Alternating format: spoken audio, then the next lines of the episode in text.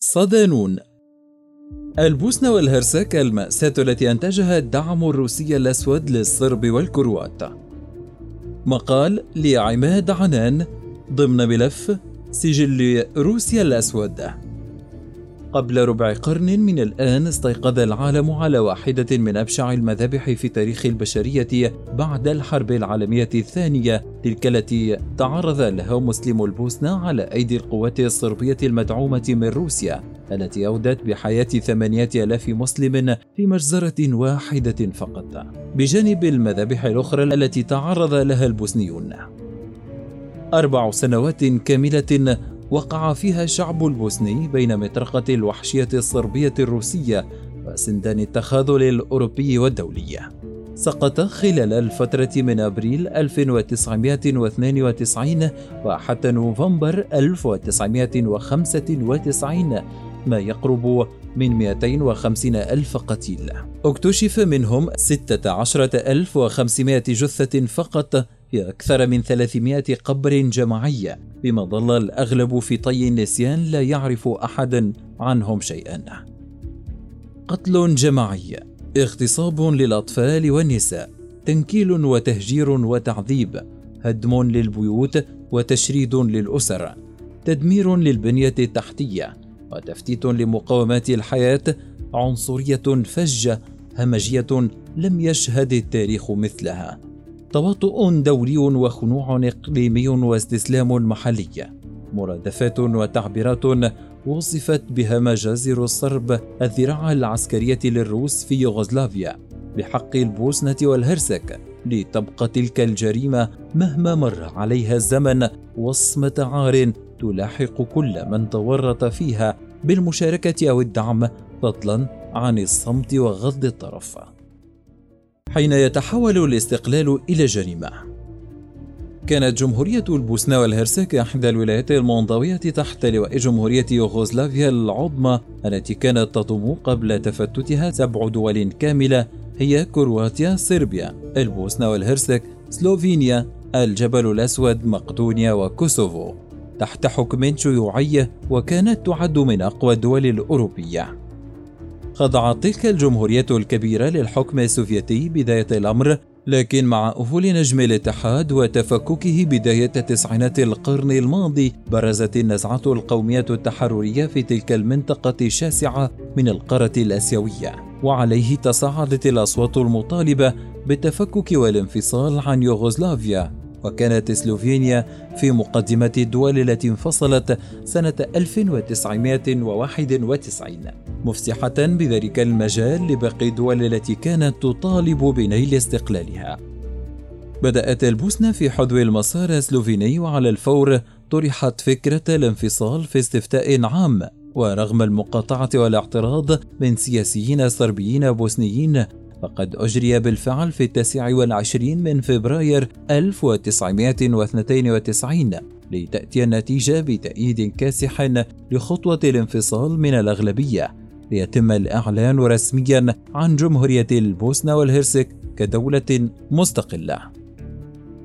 ويوما تلو الآخر تزايد الاعتراف الدولي بالجمهورية المنفصلة مؤخرا وهو ما أقلق السلطات الصربية التي رأت في ذلك تقويضا لنفوذها في المنطقة. لتبدأ التحركات العسكرية لقوات صرب البوسنة المدعومة من الحكومة الصربية بقيادة سلوبودان ميلوزوفيتش وميليشيا الجيش الشعبي اليوغوسلافية التي كانت بمثابة يد الصرب الضاربة في البوسنة معلنين الحرب على مسلمي البوسنة.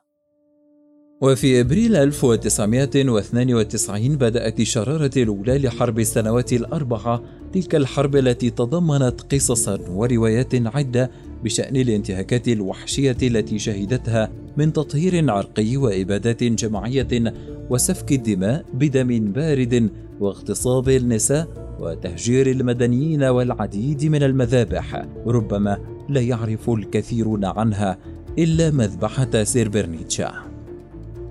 مجزرة سيربرنيتشا في مارس 1995 أصدر الزعيم الصربي رادوفان كاراديتش قرارا بتطويق البوسنة وحصار شعبها وتجويعه من أجل الضغط على الشعب للخروج من المدينة لإحكام السيطرة عليها بعدما أعلنت استقلالها وبات مسلموها العائق الوحيد أمام الصرب لإعادة تشكيل ما تبقى من الاتحاد اليوغوسلافي.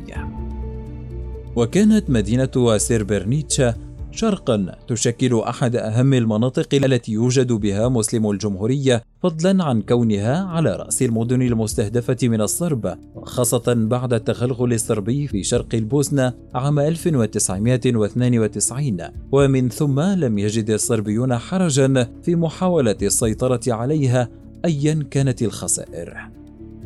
وفي الجهة الأخرى أعلنت الأمم المتحدة في أبريل 1993 أن سيربرنيتشا منطقة آمنة تحت حمايتها وكان يمثل الأمم المتحدة عناصرا للقوات الهولندية التي كان عددها نحو 400 عنصر وفي مقابل ذلك فرضت الأمم المتحدة على المقاتلين البوسنيين الذين كانوا يحمون المدينة من المد الصربي نزع السلاح وتسليمه.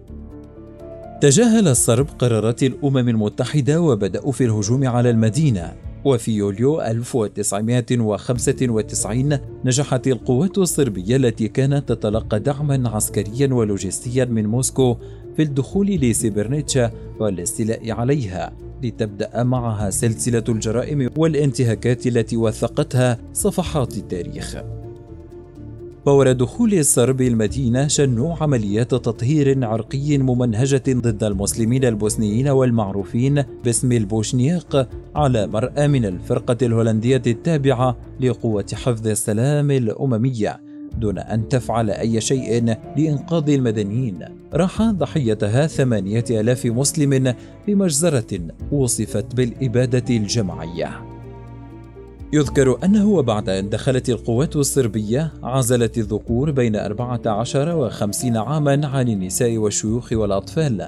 ثم تمت تصفية كل الذكور ودفنهم بمقابر جماعية كما تمت عمليات اغتصاب ممنهجة ضد النساء المسلمات وكان يلقى بهم في مقابر جماعية بعضهن كنا على قيد الحياة. حروب إبادة من مشاهد التعذيب التي سجلتها تلك الحرب ما سجلته روايات وشهادات البعض منها ما كانت تقوم به الأم البوسنية من توسل للجند الصربي. ترجوه ألا يذبح فلذة كبدها فيقطع يدها ثم يجز رقبته أمام عينها. كذلك كان بعض المسلمين يتوسلون إلى الصربي أن يجهز عليهم من شدة ما يلقون من ألم. ومنها كذلك أن الصرب كانوا يغتصبون المرأة البوسنية المسلمة ويحبسونها تسعة أشهر حتى تضع حملها لماذا؟ قال صربي لصحيفة غربية نريد أن تلد المسلمة أطفالا صربيين أما النساء فقتل بعضهن حرقا وشردت أخريات في الآفاق بحسب ما نقلت بعض المصادر عن مجلة نيوزويك وخلال سنوات الحرب نزح أكثر من مليوني شخص وما بين 12 و 50 ألف امرأة تعرضن للاغتصاب وهي التهم التي وجهت للمجرم الصربي كاراتزيتش الذي ظل يدافع عن حصار البوسنة. هذا الحصار الذي أودى بحياة أكثر من 14 ألف شخص. فضلا عن تهديده للمسلمين هناك بالإبادة إذا استمروا في مطالبتهم بالاستقلال عن يوغوسلافيا. حين قال لا تظنوا أنكم بهذا لن تقودوا البوسنه والهرسك إلى الجحيم والشعب المسلم ربما للفناء. كما دمروا أكثر من 800 مسجد في مدن وقرى البوسنة والهرسك وحرقوا أكثر من مليون ونصف كتاب ومخطوطة بينما كانوا يتخيرون للقتل علماء الدين وأئمة المساجد والمثقفين ورجال الأعمال. فكانوا يقيدونهم ثم يذبحونهم ويرمونهم في النهر إلى الحد الذي تحولت فيه مياه النهر للون الأحمر من الدماء. ورغم تباين الإحصاءات بشأن ضحايا تلك الحرب ذهب البعض إلى أنه خلال السنوات الأربعة سقط أكثر من 250 ألف قتيل ومليوني لاجئ أي نصف السكان تقريبا بجانب حالات الاغتصاب بين الأطفال وصغار السن. فيما نفذ الصرب 26 مذبحة ضد مسلم البوسنة لا يعرف عنها إلا سيربرنيتشا. التي خلفت 12 ألف قتيل بحسب بعض المصادر مقارنة بما ذكره البعض قبل ذلك بأن العدد ثمانية ألاف فقط. في الذكرى العاشرة لتلك المجازر في 2005 أشار الأمين العام للأمم المتحدة آنذاك كوفي عنان إلى أن اللوم يقع بالدرجة الأولى على أولئك الذين خططوا ونفذوا المذبحة والذين ساعدوهم. ولكن يقع أيضا على الدول الكبرى والأمم المتحدة كون الأولى فشلت في اتخاذ إجراءات كافية والثانية أي الأمم المتحدة ارتكبت اخطاء جسيمة قبل وفي أثناء وقوع المجزرة. لافتا إلى أن مأساة سيربرنيتشا ستبقى نقطة سوداء في تاريخ الأمم المتحدة إلى الأبد. وفي فبراير 2007 وصفت محكمة العدل الدولية ما جرى في تلك المذبحة بأنه كان إبادة جماعية. يذكر أن مسلمي البوسنة تعرضوا لمجازر عدة غير سيبرنيتشا التي سلط الإعلام الضوء عليها سقط فيها عشرات الآلاف منها مذبحة الحرب النمساوية في 1683 إلى 1699 ثم مجزرة 1711 التي قتل فيها ألف مسلم في السنجق والجبل الأسود. تليها مذبحة 1804 1867 عندما أعلن صرب البوسنة دولة مسيحية هناك. أعقبها مذبحة أخرى عام 1876 و 1878 عندما استولى الصرب على كوسوفا والسنجق والجبل الأسود بجانب المجزرة الكبرى في المدة بين 1914 و 1945 ثم مع بداية يوغوسلافيا الموحدة التي راح ضحيتها خمسة ألاف مسلم وانتهاء بقتل 103 ألاف من المسلمين في الحرب العالمية الثانية بين 1941 و 1945 روسيا كلمة السر. ما كان للصرب أن ينفذوا تلك المذابح بحق المسلمين دون دعم روسي في المقام الأول إضافة إلى انحياز بعض القوى الدولية للطرف الصربي على حساب نظيره البوسني وهو ما أكده رئيس مجلس الرئاسة السابق في البوسنة والهرسك الدكتور حارث سيلافيتش الذي قال إن الصرب الذين كانوا يحاصرون المدن البوسنية في أثناء فترة الحرب بين 1992 و 1995 ويرتكبون المجازر بحق السكان المسلمين كانوا يحظون بدعم القوى الروسية عسكريا ومعنويا. وأضاف سيلافيتش في شهادته لبرنامج شاهد على العصر المذاع على قناة الجزيرة في السادس والعشرين من ديسمبر 2015 أن المجازر كانت تجرى في البوسنة تحت سمع وبصر الأمم المتحدة وحلف شمال الأطلسي الناتو وقال إن الصرب كانوا يتلقون الدعم من القوى الكبرى مثل فرنسا وبريطانيا إضافة إلى روسيا. وفي المقابل كانت البوسنة دون أصدقاء كثر نحن كنا نبني دولة من لا شيء. رئيس مجلس الرئاسة السابق في البوسنة والهرسك اعتبر أن المجتمع الدولي ارتكب أخطاء على عدة مستويات أولها أنه ساوى بين الضحية والجلاد بين البوسنة والصرب. وثانيا أنهم قتلوا نموذج البوسنة الذي كان يمثل التعددية العرقية والتسامح وذلك بسبب عداء بعض القوى الدولية للمسلمين ولأن البوسنة لم تمتلك لا مناجم ذهب ولا مناجم نفط أي أنها لم تكن مهمة لهم. كان صناع القرار في الصرب يسعون للتخلص من المسلمين التوجه الذي كان غالبا على الاستراتيجيه الروسية في هذا الوقت ورأوا أن فترة الحرب كانت مواتية لهم لتحقيق هدفهم وكانت لديهم استراتيجية عسكرية وسياسية تقضي بالجمع بين الحرب والتفاوض في وقت واحد ولذلك لم يحترموا قرار وقف إطلاق النار الذي تم التوصل إليه بحسب القياديه البوسنيه ومما يعزز الدور الروسي المحوري في مجازر البوسنة دفاع موسكو المستميت عن الصرب وزعيمهم رادوفان كاراذيتش الملقب بسفاح البوسنة وهو ما تترجمه مواقفها الأممية فضلا عن الميدانية العسكرية.